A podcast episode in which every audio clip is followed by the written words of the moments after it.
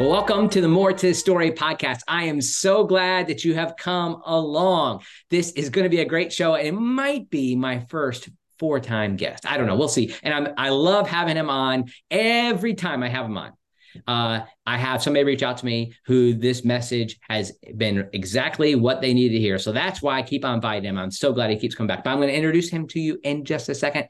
I want to make sure you know that this podcast is brought to you by Wesley Biblical Seminary, where we are developing trusted leaders for faithful churches. If you are a faithful church and you're looking for a pastor, we encourage you to come and post your jobs with us. We would love to try to think about how we could serve you. We have almost 600 students, and that is a 400% increase over the last 5 years here at Wesley Biblical Seminary. So we are rolling, and we have a beautiful opportunity to serve churches. Particularly, there's many churches in the evangelical Wesleyan tradition, and at this moment where the Global Methodist Church is emerging, it's been a beautiful opportunity for us to serve the Global Methodist Church, but we're not limited in denominations. We would love to serve anybody who is wanting to be trained at a school that's faithful to the faith, once for all delivered to the saints. So check us out at wbs.edu. Secondly, WPO Development. They're a great group that comes alongside churches, schools, academic institutions, and helps them plan and actualize capital campaigns. And they've done that successfully from around 250 organizations around the country. And if you're kind of like not sure organization, like how you're going to take steps forward, I highly recommend you check out WPO Development and their team. Keith Waters is the CEO there. And he says, if you don't have a plan, any path will get you there. And that's certainly true. So there's that. Also, several things for AndyMillerIII.com that are available. That's AndyMillerIII.com. I have 5 steps to deeper teaching and preaching, a 45-minute teaching and a tool that you can use to help you study scripture in a more in-depth way with the aim of serving your congregations or your classes better. In addition to classes, there are 2 courses available on my website, one on the afterlife and one on Jude. I'd love for you to check that out. In addition, I have a few books. I have a recent book that's come out on Jude called Contender. So you can find out all about that stuff at AndyMillerIII.com. Okay, I'm going to welcome in to the show my friend, clinical psychologist, author, and TikTok star, Dr. David E. Clarke. David, welcome to the podcast. Great to be here. Now, I'm the TikTok guy, so we only have like 30 seconds to talk. That's right. Boy, it is amazing. Like you are exploding online with this ability to connect to, who would have thought? It just took about a couple of decades of your practice before time came for TikTok to come along where you could just take off. I know. God knows what he's doing. We never anticipated this. I was never going to do this. But God knows what he's doing. He's changed my practice and our ministry, Sandy and I's ministry, completely. And we're reaching so many people, especially ladies in these abusive relationships. And he's using technology to do it. It's just what Jesus would do. Of course. Absolutely. You have your bracelet. What would Jesus do? Now tell me, just a little bit about your career, what's happening with this. I mean, you were telling me before we came on here, before we started recording, that you've almost stopped your in-person practice. It's gone primarily online. Is that right? Yes. Through the video, the TikTok, the YouTube, the podcast, Instagram. I mean, Facebook has kind of exploded too. We do these live streams. And so I phased out of the in-person ongoing therapy, which I did for 35 years. And God's moved us. I've got one guy that I'm seeing, one lone in-person client. I have to actually put jeans on to see him, which bothers me. Anyway, I wear my shorts. And now it's all phone. It's all phone coaching and, wow, and giving people resources and encouragement, what the Bible says about abuse and you can leave and God wants you and your kids to be safe. It's just a whole new arena that's just incredible. And we're loving it. I love it. And you've had books published by major publishers, Moody, Focus on the Family. I think I could list several of them. But you even made a pivot now to self-publishing. Why is that? Oh, man. There are a number of reasons. Number one, the Christian publisher, it takes so long to get a book out. Yeah. If I sold one today with a proposal, it'd be a year and a half before the book would even come out. They put you through all kinds of editing processes, which I've grown to hate because I've written that and I like that. Okay. And if Sandy liked it, it's fine. And of course, not that it's a money issue, but they don't pay you much. And you get a little bit of promotion, 2 or 3 months, how that works, Andy. And then they're done with you. So you continue to promote their book and your book, and they make money and you don't. So we don't need that anymore. Praise God. These self-published books, we're selling them. We can make them affordable. We make money. Publishers are just out in the cold. Oh, interesting. So where do people go to get your books and these resources? Just the website. Everything's at the website, davideclarkephd.com, Clark with an E, davideclarkephd.com. Everything is there. Yeah. And it's easy to access. I'm worried about you. I'm worried about you right now because I just heard, I don't know what's happening. And you might need to read some of your own books, but I've heard you call your wife the blonde for decades, but you've just called her Sandy 2 or 3 times. Is everything okay, Dr. Clarke? Man, I know. It's funny. Of course, see, when I went with a friend, I did at Sandy. Okay. Strangers. Oh, she's still the blonde. Oh, my goodness. She's the wonderful blonde. Yes. Oh, gotcha. I'm calling her name more these days, I guess. That made you stand out to me. It's just like kind of like the fun thing that you talked about. And so people can go back and check out some of the things you've done in the past. Okay. Well, there is a new book that's come out and I'm excited about it. Not because I need it. Okay. I just want to make that clear. Of course not. Yes. Okay. But you know, I know in my own ministry and serving congregations, this is an issue that people are working through on a regular basis. So here's the title: Stop Feeling Guilty for Your Divorce. Beat Satan, beat shame, and live in God's grace and freedom. So there's something behind this, Dr. Clarke, that you have in mind, as you're saying, like there's these feelings that people have, and that's kind of your business. You deal with people feeling, but why is it that we need to tackle this problem of people sensing and feeling guilt regarding divorce? Well, Andy, there's so many good-hearted Christian women, especially, and some men, but mostly women in my experience, they just plague themselves with guilt. They're good. They want to do it God's way. They're very sensitive to that. They did their best in their marriage. If they're married to a person, that's horrible. Okay, even if they have a biblical reason, when they don't, the last thing they want is a divorce. But when they make that decision or somebody divorces them, they have a way of thinking, was it me? I must have done something wrong. And so they continue to just plague themselves with guilt. So I had client after client just stuck in this horrible, really not even guilt. It goes into shame. That's what Satan wants, shame. And Satan wants that for a lifetime, never to go away. And that affects every one of your relationships. And God is saying in the Bible, I don't want that. So I thought, you know what? I need to write a book on this. We made it just an ebook because more folks are buying ebooks these days. It's laid out. And I think there's a real need for it. And it's God is blessed that it's helping people. Well, and I love it with your books. They're also kind of like manuals, like emergency manuals, so to speak. Like you come in and you have these difficult situations, not the common thing people are writing about, but really, and it's a little longer than your more recent books as well. So what you have in it is like this step-by-step process that people can work through. And you mentioned already, and I love this, and this might not have happened if you would have published with a bigger publisher. All throughout the book, you have Satan mentioned, but he's in lowercase. You noticed that? I knew you would. Oh yeah, and I had to correct that as we were typing it. I had to correct it every time. Okay, I'm not going to give Satan a capital S. I'm not going to do it. Yeah. And that this is, I think theologically, this is one of the challenges that we have is that it seems to be, this is what Satan is attacking. Why is it that he wants to attack marriages, Dr. Clarke? Oh, he hates marriage like nothing else. Marriage is the very picture, as you know, of Christ's relationship with the church. Oh, it's God's plan for the family. And so he hates that. And so he knows if he can break a marriage up, cause a problem, or even if a marriage has to break up, and there's biblical reasons, and that happens, abuse, whatever, then he's not done with you. He's never done with you. Now he can use the aftermath of divorce and how difficult it is and the traumas. He just inhabits those and continues to wreak havoc when it's all over. And God is saying, I want you to get a reset. So Satan never stops trying. Of course, Satan wants to now infect and cause your ongoing shame and guilt to ruin your next marriage if you don't mind. And that's exactly what can happen if you don't clean it out of your system. Yeah. So you have 4 steps for destroying shame through this book, like you're working through. So why don't you walk through those with us? Like, what is it that we need to do? And some of these could be applied in other ways to other ways that we experience shame, but particularly as it relates to divorce. Here's the outline.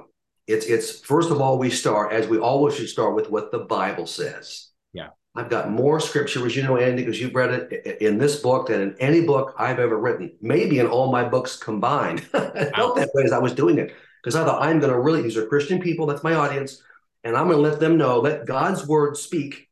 Who cares what Dave Clark says? I have a way of presenting it like we all do, but and you too, Andy, but I want God to speak very clearly. So what does the Bible say about marriage, about divorce, about remarriage? Because people wonder about that, and about his grace and forgiveness and the reset. Yes. So all that I go into great detail on with a lot of scripture, because I could just give my opinion, but who cares? I mean, God has made it very clear. Of course, every story in the Bible is that of sin and restoration and forgiveness and new life. Yes. So I hit that hard. And then once we clear that, you're not done yet, even though that's a big step forward. Now, what does psychology say? God's truth in psychology. There's healing we have to do. There are traumas we've been through. And even in the situation where you have been married and you got divorced for a biblical reason, there's still traumas you have to work through, because if you don't, all that will create and sustain shame. So let's heal psychologically. Once we have the biblical foundation, God wants that. And then thirdly, what is the third one? Oh, yes. Oh, how can I forget? What does Satan say? Yeah. Small s. Yes. I've after talking to people for decades, I've got 105 of his classic, his most popular divorce lies, divorce and lies. And I'll give the lie and then how you can respond to that lie very specifically. And that's going to be powerful. And then lastly, I've got this whole community now that God has created for us of people that are following us and involved in social media, people I've talked to on the phone. And their input has been so important in all of my books, and now this one especially. Well, and my question was, what things did you do? How did God guide you in terms of what helped you get out of the guilt and get out of the shame? And they gave me some wonderful ideas. So those are things that actually worked for actual people. So I think it's a great package.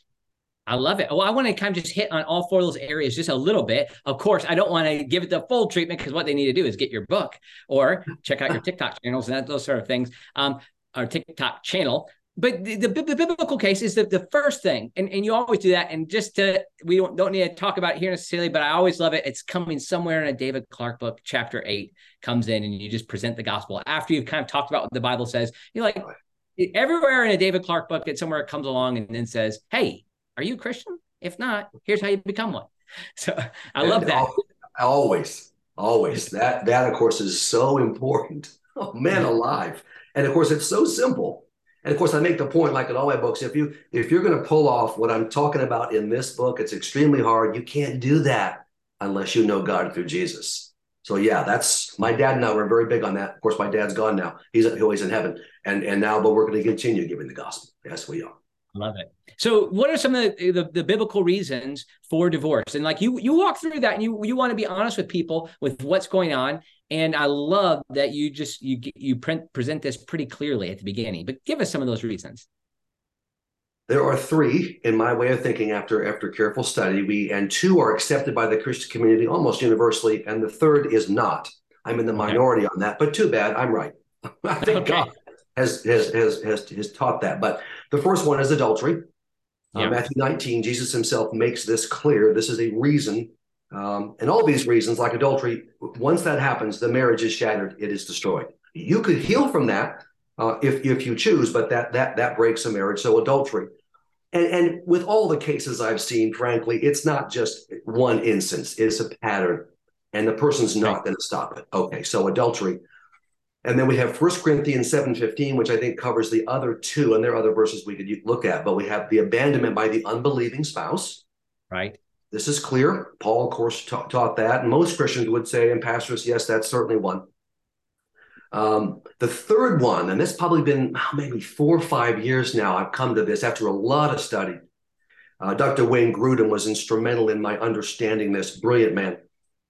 And he was really, the pioneer here. And that is 1 Corinthians 7:15, the last part, when he says, in such circumstances, what that is referring to is, I think, chronic ongoing abuse, whether physical or emotional, would also be a biblical reason for divorce. Yeah, so going back to the first one, we talk about adultery. This is where it gets little people can try to, I don't know, then what do you do with a needle? You take the thread the needle. You try to thread the needle. So there's a, well, what is adultery addiction to pornography? Is adultery an emotional affair where you're, you know, living in an intimate, sharing secrets and being, you know, intimate in ways that's not physical to the spouse? Or is it just when the act is committed? Help us understand, like, what's involved with that? What is adultery? Jesus himself uses the term porneia in that passage, and that is a broader term for sexual sin. So I believe, and I've seen it in person in my office over 35 years, 40 years, certainly this would be physical adultery, actually sleeping with, having physical contact with someone, not your spouse. But it also includes, in my mind, pornography. That is adultery. It's a problem with the mind. Jesus himself says in Matthew 5, if you even look upon a woman to lust after her, you have committed adultery with her in your heart. Okay, that's a good definition. I will include strip clubs. I will include massage parlors and all these emotional affairs. Many men have tried to tell me in my office, well, David, I never touched her. She was in Texas. It was just all online. I said, I don't make a difference. That you have committed adultery. The intimacy, the sexual things that were shared, the bonding, putting that person over your wife. And look, every single emotional affair involves the sexual. Only in your mind. Well, of course it does. This isn't a friend. Wow. So no, all those things count. And if someone doesn't agree with that in my office, I say, well, you see that there? That's called a door. Leave. I'm not interested in talking to you. I mean, hey. That's right. I love that. You say that very often. I mean, I think it's helpful. It's like, well, this is, I'm not changing on this, by the way. Like this is the foundation that I'm moving from. I love it. That now, one thing interesting, like the challenge can be sometimes is, people, let's say an emotional affair, something's happening, but even if it's just attention that you take away from yourself, like some people talk about the Mike Pence or the Billy Graham rule, those type of things that are around where you're not alone with another person. Like I even wonder when we move to the place where putting ourselves in, or people put themselves in positions where they just have a deep friendship with somebody who's not their spouse, but of the opposite sex. I mean, some people say, well, Andy, how can you work? How can you live in the world if you do that? But do you think those type of boundaries are appropriate? Absolutely. Because I've seen the carnage, and so have you being in ministry, Andy, of what happens when you don't do that. And sin is like you're on a path. It doesn't seem so bad at first. Well, I took my secretary to lunch. It was secretary's day. It was just the two of us and her and I. You know, my work wife, you know, that's kind of a joke. There's nothing funny about it. That's all reserved. Wow. God wants all that for your spouse. So there have to be clear lines. You can get along with people. I've told couples for years, hey, if you're a couple, you do not have individual, you know, opposite sex friends that are just yours. That's wrong. If you're single, go ahead. You're married. You have couple friends. Yeah. And you do couple things together. Because once you step outside of that, Satan is thrilled. And 2 years from now, 3 years from now, 6 months from now, you're going to cross the line. Wow. And at that point, it seems like no big deal because you've already gone this far. Why play with fire? Oh, no, I'm very, very clear on that because we see all the horrible things that happen if you don't do that. Mm-hmm. So like even people who use that language, work wife, that's like a red flag. Like, let's not even say these type of things. I love it. I mean, I love that you're emphasizing. People need to hear this, Dr. Clarke. That it's easy because, well, you know, our job requires us to have to be alone, and we just need to do this. And so, what else can I do? Well, yeah, there's all kinds of things you can do. And what's happening is, because I talk to these people, I did all the time. If they're honest, there's something else happening. It is not just business. You know, you find this person attractive. They're a friend. There's a little bit of a vibe going on. That's what Satan can play with. There shouldn't be a vibe. In fact, I was taught this years ago at the beginning of my practice. It was very wise from both my dad and a great psychologist named Dr. Tim Foster. He said, look, if you ever see a lady, and you don't see them before you come in, obviously, you don't know what they look like. If a woman comes in, and you, for whatever reason, she's seductive or she's coming on to you, or even if that's not happening, but you find yourself thinking, wow, this is a beautiful woman.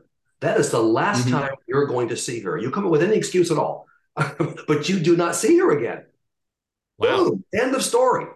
That only happened to me. I'm thinking back on my career, and the blonde can't hear me, which is good, but she already knows. I think it happened maybe twice. Yeah. Over how many thousands of people have I seen? I thought, you know what? Yeah, there's just, I don't even know the person, but there's just a little bit of a vibe. We're attracted to certain people. There's like a chemistry. Okay, done. Yeah. I don't think I'm the right psychologist for you. Why would that be? Well, you come up with whatever reason, you know? Yeah.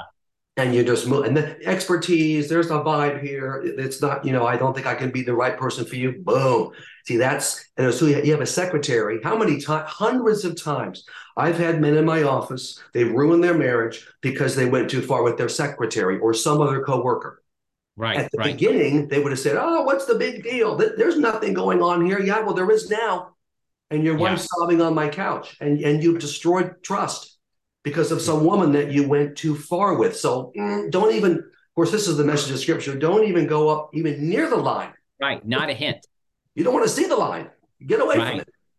I love it. I love it. Running from that. I so appreciate it. I think it's just helpful to see how people get in these situations. I know that we're kind of emphasizing on this book, thinking about divorce and where it's headed, and what, and how we move beyond that. But people can look back to, and some other things you've written about abuse and why we need to run from it. And part of this is generally, like, you are hard on them. These dirtbag narcissists, how do we see a narcissist coming, Dr. Clarke? What do we need? Like, what do we do? Oh, no, I'm asking that. What is a narcissist? Like, why do we need to avoid them? And who are they? These are supremely selfish individuals. It is all about them. They are the center of the universe. That's the core value and principle of a narcissist. He really is his own. Most of them are men. There's some women, but he is his own God. That would be bad enough. You can see all the terrible things that would happen there. But it's the person who is highly critical of you and verbally abusive. And there may be some physical abuse. There's no communication. Your needs mean nothing to him. Mm-hmm. The bottom line is, it is just blaming you for everything, controlling. There's all kinds of things we could say. But the bottom line is, he is destroying you day by day, slowly destroying another person, of course, the wife. Everybody outside the marriage thinks this guy's the greatest because they don't live with him. The covert narc is loved by the community and at church. He knows the pastor. You know what? You're not living with him. These ladies are dying. He has no use for you. So it's just a steady diet of destruction and tearing someone down. And they know exactly what they're doing, and they enjoy doing it. It's entertaining because they have no conscience. There is no empathy. So I'm describing in my books, this is a monster. This isn't just a selfish guy, your typical man that needs some correction. I did that for 30 years. That's not a problem. This is far, far beyond that. This is somebody who's not going to change. And if you don't get away from him, he will destroy you. This is the person that turns your own children against you and spends a 20-year period turning them against you because it suits. He wants to be more important than you. So it's just an awful, evil person. That's what we're talking about. So a lot of times that's at the center of what happens when abuse comes. And you walk through too in this section, in the biblical section, where you talk about remarriage too. And that as people are getting over the guilty feelings they have of divorce, the biblical understanding of remarriage is something that you address here. So tell us about that a little bit. Yeah, this is a very controversial topic. It's not for God. I think he's clear in the Bible, which I had to study these passages very carefully. Because many in the Christian community, for their own reasons, these are petty, judgmental people. They don't care. There's a pretty large camp. They don't care what happened in your divorce, whether it was your fault or not. You cannot remarry. And the point is some verses where Jesus talks about remarriage, and he doesn't mention any of the reasons or doesn't mention remarriage. Well, there are other verses they're missing. Bottom line, if you had a biblical reason for your divorce, and one of those three we mentioned earlier, adultery, abandonment, or chronic emotional abuse, and you divorce for that reason, then by ipso facto, you are free to remarry. It's not your fault. It was your spouse's fault. And you now, if you marry someone who's a Christian, 1 Corinthians 7 makes that clear, but he will give you a total reset. Now, here's the tricky part. Here's where people kind of fall down and have a fit over it. And my Christian publishers wouldn't have this book, I think most of them. Even in the event that, okay, you would say, Dave, Andy, it was my fault my marriage ended on me. I did one of those three, marriage sins. I was divorced. whether I filed for a bogus reason or I was filed on my fault, I own it. Even those people, guess what? Jesus Christ died for that sin. He absolutely did. If you'll receive that forgiveness and confess and do some recovery steps, then you are also free to remarry. People don't like to hear that. Right. They would say you have to suffer the rest of your life, never remarry, and not even date, frankly, if you don't mind, because of that sin. It's like Jesus didn't die for that sin. Well, yes, he did. So if you heal and you do your healing and you put God at the center of your personal life and your new relationship, your new marriage, God, guess what? God's going to bless that. He'll give you a fresh start. Amen. I love how that emphasizes. Yeah, this is great. I love emphasizing and stressing the importance of repentance, even if you were the person in the wrong. And of course, you said heal. Like you have to move. It doesn't mean that you get to where you're not giving clearance for the person who had an affair with their secretary to go ahead and just marry their secretary in the same way and just keep things going because without ever coming through and working through a mode of repentance. So the dirt balls. And I saw plenty of those you have in your ministry too. Yeah, if I have an affair with my secretary, divorce my wife, I'm not sorry. Don't think I did anything wrong because I'm a narc. God will not. That you are committing ongoing adultery with that new person. That will never stop, and God won't bless it. This is the person who says, "I before God." And this is all God requires. Praise Him. My fault. I own it. I was wrong. I'm claiming your forgiveness for this, Lord. And then there's a healing process, and then a reset.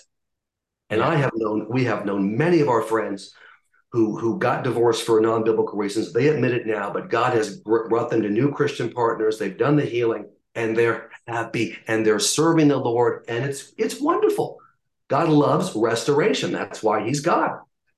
Amen. I love it. That was a really helpful chapter that you had, like for these people who are thinking about the fact that they know, they look now and they say, man, I did this because I wasn't happy. That was the wrong reason. What do you recommend? Like, let's imagine that that's in a situation where somebody wasn't a Christian, or maybe they were a nominal Christian and they got divorced because I'm just not happy. I'm not fulfilled. We fight all the time, that whatever it is. And now they recognize that was wrong and they're maybe moving on to a different relationship. What do you recommend? And I know you have a recommendation for this. They do with their former spouse. You're going to have to make that right as much as you can. Now, I've had some cases, and this is a wonderful thing. It doesn't have to happen, however, but if you divorced your spouse because you were unhappy and you're not married and your ex-spouse isn't married, then the reaching out could include healing together, making it right, and then actually reconciling. That happens, and God would bless that. If that's not going to happen, either one of you are remarried, still you need to go back and clean up the mess. And if the person wasn't abusive, then you're going to go back, and there's some steps you have to, you're looking for, not necessarily an in-person meeting, but some letters and some contact where I'm sorry, I was wrong. You make it right. You would ask for forgiveness, even if they don't grant that. Okay. With that, before God, you've done all you can. And so that's a healing moment, kind of working it through. Because if you don't do that, it will keep you in shame on some level, and it will affect your new marriage. Well, we don't want that. And the Bible's clear. You're at the altar, Matthew 5. And there's something between you and someone else. You stop what you're doing at the altar and you go to the person. Okay, that's what we're saying. And that's very difficult to do. And the world would laugh their head off at that. Well, you had every right to get divorced. They don't care about marriage and you're unhappy. That's a great reason. Well, no, it's not. So you're saying I was wrong. And that I've heard from people that have gotten those kind of calls or their letters, and it means the world to them. Wow. And it allows them, even the person that was wrong, to release it and kind of heal. And especially if you have kids, that's a way to really kind of heal. So as you're parenting, co-parenting and all that, it just helps. But yeah, I think it's important to do. You don't just pray to God and move on. You have to deal with that person, I think. And marriage is such an intimate, important thing for society and the way God has instituted pre-political institutions. It's a part of the very essence of how we exist as people. But I'm curious, Dr. Clarke, do you think like that same approach, this biblical approach, psychological approach, is something that could even be applied to other sin? Maybe you've cheated somebody in the past and it's all over. You've repented. You've recognized your problem. But is that something that you should go back and do something similar? I absolutely think so. There's no caveats in Scripture. And it could be a neighbor. It could be a previous business partner. Anyone you have wronged, You need to make that right. This doesn't happen in society very often because there's so many narcissists, and I don't think I have to do that. That would be awkward. Well, you know what? Sharing Christ is awkward. You have to do it.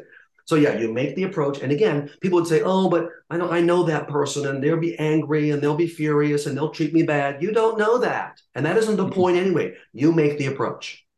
And you're simply admitting fault and asking for forgiveness. And that's your responsibility. But in many cases, that will be well received, because you're not calling and saying, that was your fault, you lousy so-and-so. Well, of course not. I'm owning it. That was wrong. And the Bible's clear on this too. If you defrauded someone and there's money involved, then you pay that money back. Zacchaeus in the Bible, in the New Testament. Right, restitution. For heaven, how much did that cost the man? Whoa, he made it right. And God honors that. And so because if you don't do that, Satan loves it if you don't do that, because then it's still a thing in your life. And it's like a cancer. It's eating you alive. It's affecting everything because you carry that. I had an example of my life. Let me tell you this real quick. I just thought of it. I had wronged a man and his wife years ago at church. I was a deacon. I was too young to be a deacon, frankly, but that's another story. They asked me and I said yes, but it wasn't some awful thing, but it was awful enough. I had them removed as Sunday school teachers because of some situation that came to my attention, and I was wrong. I misinterpreted. And so it took me probably a couple of years until I heard my pastor talk about, if you've wronged someone, I thought, okay, that's these dear people. And as it happens, I was going to my car thinking, how could I? And they're standing right by my car, this very couple. Wow. I thought, whoa. And I walked up and I said, I just have to say, it shouldn't have taken this long. I was wrong. I'm sorry for doing that to you. And they were so gracious to say, you know what? It's okay. We forgive you. But that was I was carrying that. Yeah. Well, I didn't carry that. I made a mistake. Now, when you go back to do that type of thing, I'm curious. I've occasionally had people come to apologize to me, but it hasn't felt very much like an apology. Like somebody said to me one time, I'm sorry that you felt that I wronged you. Right? Right. What's a good apology? Like, how do we do that? Well, it's a good question. It has to be hard. Nothing worse than a lame apology, like you just mentioned. Were mistakes made? Certainly. Do I feel badly? Yes, I do. No, you like these folks, I said, look, I am very sorry. And it's heartfelt. I'm feeling pain. I'm very sorry for what I did to you. And then you tell them what you did to them. You make it clear so they know. Here's what I did. Here's what I said. Absolutely wrong. The other key is I own 100% responsibility. And furthermore, the next stage is, I'm trying to understand, I will never fully, but the pain I caused you. Not just lip service. I probably hurt you. No. And then the last stage is, and these dear folks didn't do this, but I would have been okay with it. If you want to talk this out with me, if you need to vent now or spend some time talking about it, I'm here. You name the time, and that's an apology. We are going to repair the relationship. Not the like reading off a card and I got that, because they don't get it and they don't care. Yeah. This is so important, because as you're trying to give people a prescription for getting over the guilty feelings they have for things that have happened in the past that are wrong, getting over the guilty feelings in divorce. And so like, that's the title, that's the subject of this book. And the second section for this shame destroying method is to really work through the psychological conditions that are needed to move beyond the shame. So we've addressed some of it a little bit, but anything you want to say about what happens in that phase? Yeah, this will take some time to do, but I've seen these stages work very effectively. You gather a support team. Okay, God, of course, is on the team, a recovery coach, close friend, someone that's mentoring you, maybe a Christian therapist. And then you start reaching out to these people. You're going to do two things. You're going to go to all those who harmed you and traumatized you in your past. This is not just around the divorce. That's, of course, a key part of it. But since Satan will use any trauma and transfer it to your current trauma, the divorce, okay, you're going to go back, mom, dad, the neighbor boy down the street that abused me, someone else, a friend that betrayed me, a previous marriage where I had an affair and devastated. Okay, all that, we're going to clean all that out. And secondarily, okay, who have I hurt? Who have I traumatized? Who have I really wronged? Like me and that dear couple. You're going to take care of that. So what God wants in your divorce is to catch you up to the present and clean all that garbage out. Doesn't have to take that. It will take 3, 4, 5 months, but you vent it verbally. to your therapist and your close friend and to God, a lot of venting about these things. And then, depending on the circumstance, if they're an abusive person, then you, I'm a letter guy, so you will write what I call the throw-up letter, where you just dump it out. I can't believe, how could you? And that's not what, you don't send that. And then for those that harmed you, and then the letter of forgiveness, where you, this is one you can send, where you just kind of condense it, and here's the deal, and you would send that on. I've seen that work many, many times. It's tough. It's very difficult. So it isn't just a brief prayer. God's already forgiven you. But yes, the other person, hasn't had a chance, or you haven't forgiven someone. And again, the world says to you, if you've been abused or sexually mistreated, and that's obviously awful, but the world wants you to hang on to that. You should never forgive that person. You should hang on to that forever. Well, that doesn't work. That's going to eat you alive. Now, you're not going to reconcile with that person.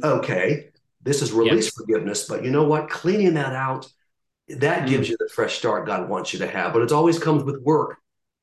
As Christians, we love to think that God will, and there are breakthrough moments, of course, and ceremonies and prayer, but he doesn't just go, boom, you're good. I mean, you could do that, obviously, but he doesn't. He wants the process. And as through the process, we heal, we grow closer to him. That's what he wants. This is hard, Dr. Clarke. I'm just going to admit some of these things that you're saying. It's like, I think of some of the people, and there are multiple people who, as a result of you being on my podcast, have actually left abusive, hard, terrible situations. And I'm thankful. It's kind of a strange thing to say I'm thankful for, but I'm thankful God used you in these people's lives. I'm glad that I could be a channel for that. But even thinking of some of those situations, and from when I was a senior pastor, there are some real dirtbags out there, Dr. Clarke. Yeah. There are some real unrepentant, terrible, awful men. I'm sorry, I'm going to just keep on the men's side. I'm sure there's some, I know there are some awful women too. But is this asking too much? I mean, is this, it just seems like so much to have to try to go back to that painful situation. I don't think it is, but I want you to answer that. Can I imagine people are thinking it? Oh, they are. I get a lot of resistance. Do I have to? Yes, you do. Now, with a dirtball narcissist who harmed you so terribly, you're not going near that person directly. You're not. Okay. That's a fool, and he's going to harm you. But you will still go through the steps.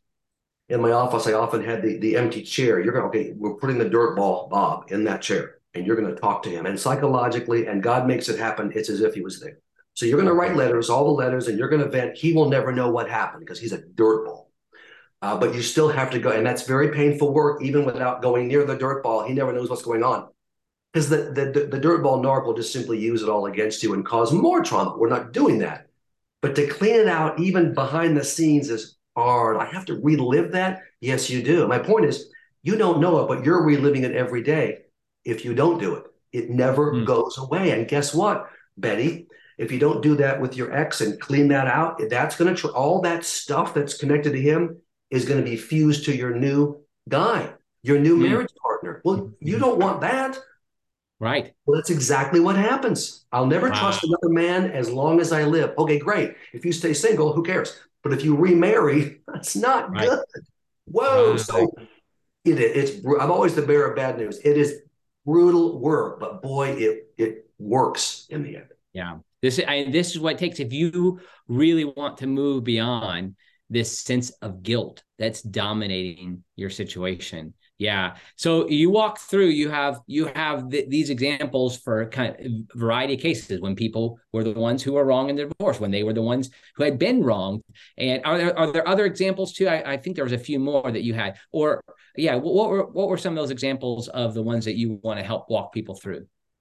Yeah, there's different scenarios. There is the case where, I was not at fault. My partner committed adultery or abandoned me or chronically abused me. And so, and I filed. That's one scenario. Yeah. And you can still feel guilty. Or it could be that, I was at fault and my fault and they filed on me. That's another scenario. A lot of people fall into the category of, there's no marriage, ending sin that happened. None of those three, but we're just unhappy. And I divorced for that reason. That's not a biblical reason. That would be a sin. That's something you have to heal from. So those are the main scenarios. And Satan doesn't care what the circumstances are. He's going to still come after you. Well, that's good. Let's get back to the Satan piece. This is good because I don't love it. I hate that we have to do this, but your section, the third section, deals with the lies that come. And these are intense. And this is so common. It's multiple chapters where you work through these lies. And then you're lie after lie. Yes, I got 105 of them. Well, yes. Tell us, not your favorite. Tell us a few of the ones that you hear the most. Yeah, tell us your lies, Dr. Clarke. I'm going to get these. Yeah, let's go over these. And again, what Satan does is, of course, Satan, he's the great liar, of course, the father of lies. So he'll find ways to breathe these into your head himself. But what he often does is he goes through other people that even you trust, friends, neighbors, your pastor, people that are frankly clueless, and they'll put this on you, Christian people. Okay, yeah. Here's a lie. And these people will say this, you broke up the family with your divorce. They don't care even what the circumstances were. The response, of course, I always have a response. You're going to respond to that person. The key here is not just in your mind, but if this happened 2 years ago or 6 months ago or last week, and this person laid this on you in the church parking lot or whatever, my deal is you're going to be assertive. And one time you're going to contact that person, email, text, whatever, phone call, and you're going to give the response. And then you're probably done with them. Of course, it's biblical, it's truth. It gives that person a chance to repent. They're probably not going to. But the answer to that is you broke up the family is the family was already broken. Now the family can heal. See, that's truth. Yes. I tell these ladies that have been in these horrible marriages, you have a right to file biblically, you're only formalizing what's already happened. The narc has destroyed it. Anyway, but the church doesn't want to face that. Here's another one. Oh, and you hear this from the church all the time. You'll be told the most important thing was saving the marriage. They don't care if you're destroyed. Saving your marriage. I don't care what you have to put up with. You made your bed. The truth is, what about saving me? There was no marriage to save. I mean, that's true. Right, there was I haven't had a marriage for 10 years. He's treating me like garbage. But they want you to save the marriage. Okay, one of the classics, which has an element of truth to it, because we know that in Malachi 2, you'll be told God hates divorce. Right, sure. Well, gosh, thanks. I'm already divorced. I guess the response to that is, here's the nasty truth. When you hear that, what you're really saying is God hates me. That's what they're saying without saying it. That's not true. God loves me more than the marriage. And this is what people understand. He loves you more. As much as he loves marriage, he loves you more. He didn't send Christ to die for your marriage. Even though it's a high value, he sent Christ to die for you. Amen. So these are, I think these responses, of course, I'm edgier than most people, as you know, Andy, but I think if you can approximate what I say back, it is freeing, it's empowering, and it isn't about the other person, because who knows how they're going to react, and frankly, who cares? You're going to speak truth, because if you take the hit and you don't say anything, it hurts you. It's another wound, and it might start kind of festering in your mind. Well, God does hate divorce. I tell ladies, he doesn't hate your divorce. You want to know why? Because he loves you. Right. And if you confess the sin, even if it was your fault, God literally says in the Bible, what? And you keep confessing it. He says, what are you talking about? It's gone. Deepest parts of the ocean, the Bible says. I'm on a rant. This is one of Dave Clarke's rants. Man. Yes. Yeah. We'll put it on TikTok, I'm sure. Go ahead and do it. It's so interesting to think about these lies you have. I like how you kind of turn around like against Satan, but it also could be that Satan is using somebody who is texting you or writing you. And you could take, I was thinking about this as I was reading this section of your book, that you see these lies, and I think you would be fine if people just took word for word what you said. So for instance, you broke your marriage vows. No, I didn't. This is the truth. I had a biblical reason to divorce, so I didn't break my vows. My spouse broke the laws. And then here's this one, my spouse broke my vows. Sorry, I didn't complete that sentence. Then how about this when somebody says, well, you broke your marriage vows because you filed for an unbiblical reason. Here's the David Clarke truth. Thanks for stating the obvious. I did break my vows, but I have repented and am completely forgiven by God. I don't ask for or need your forgiveness. I just think if people are hearing these type of lies, they can just take these kind of simple, pointed responses and apply them. I mean, you're okay being plagiarized in that way, right? Absolutely. I like my words. I worked hard on those responses. Of course, I've been doing this so long, and if you say that, that's empowering, and it is the truth. And you don't even wait for their response. It's an ongoing relationship. Now, I've had some cases where you get back to a person like that. You say, look, about that thing you said to me, here's the truth. Text, email, phone call, done. And you hang up, you're done.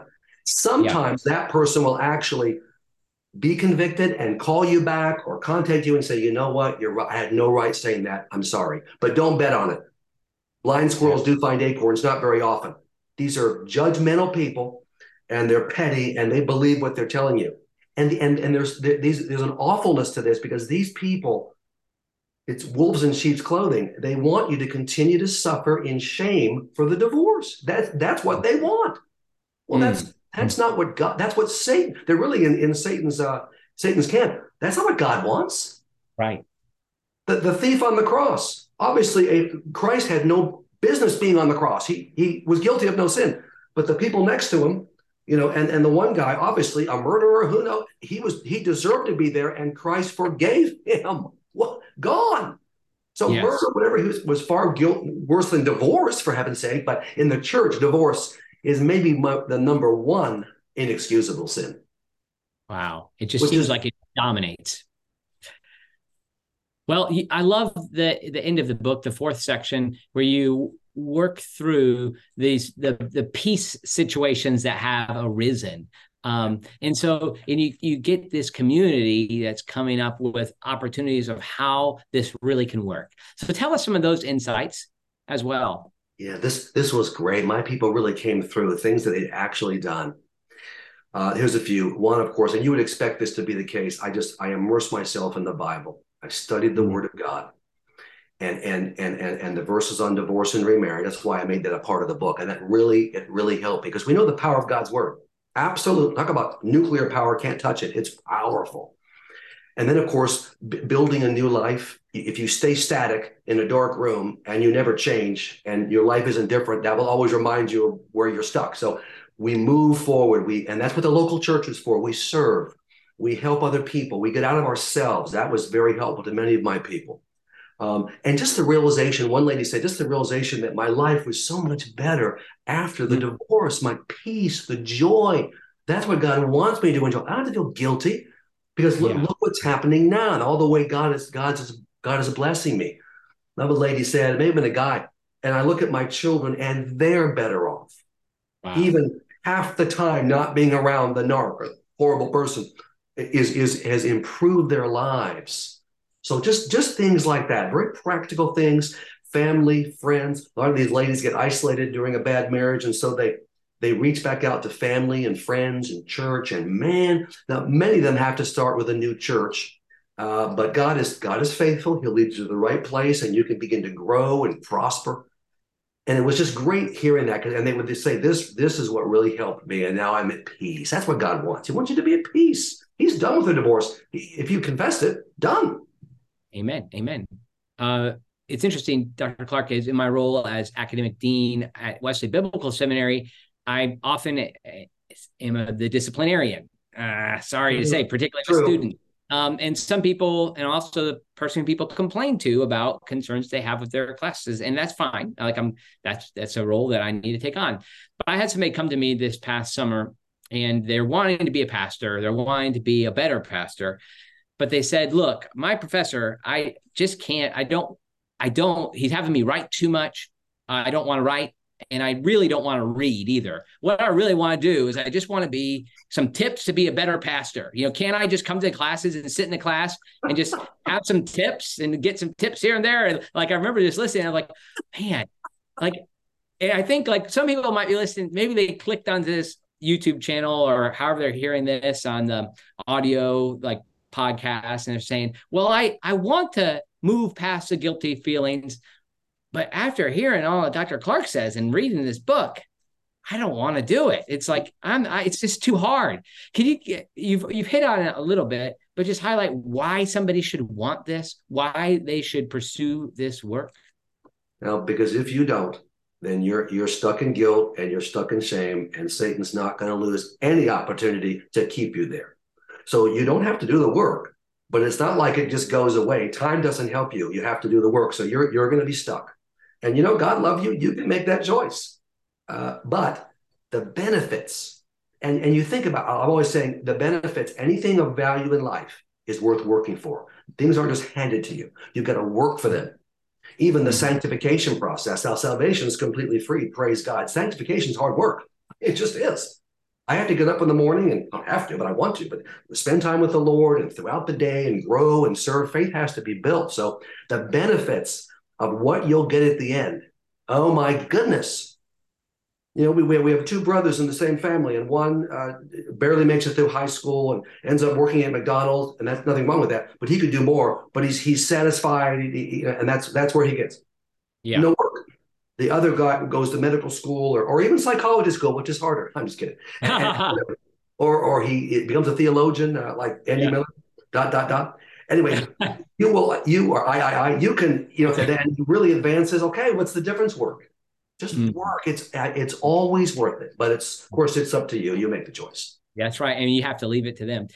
I just want to thank you, Dr. Clarke. Last time we talked to you, you found out about my Contender book, and you said, "Look, this has got to be published, and you've got to do some work, Andy. You got to put it out there." And so you wrote letters for me, and we got it out. And then this past summer it was published. So my thanks to you for helping me realize that I had something that needed to have a little wider access, wider publication in the world. So you've been a great encourager to me, Dr. Clarke. I'm so thankful for your time today and for this word that comes to people who are still trapped by their own guilt of their divorce. We want them to get beyond that. So thank you for writing this book.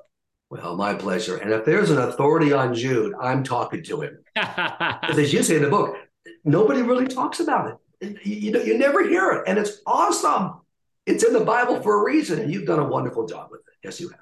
Thanks so much. 25 verses. It's just 25 verses. But man, if we were able to read those verses and act on them and really see this call to contend, anyway, it's what we need. Powerful. Yeah, it's like a TikTok Bible there book. There it is. That's why you like it. Powerful. Thanks so much for your time, Dr. Clarke. And people, if you're interested in this, if you're listening and you're interested in this book, there'll be a link in my show notes for this, or you can go to davideclarkephd.com and you can find out more about Dr. Clarke's ministry. And or maybe there's like something you're aware of, like marriage challenges, dealing with people who are narcissists, all these type of things. Dr. Clarke has been gifted by God for this moment to be able to help you. And I hope you'll check out his resources. Thanks for coming, Dr. Clarke.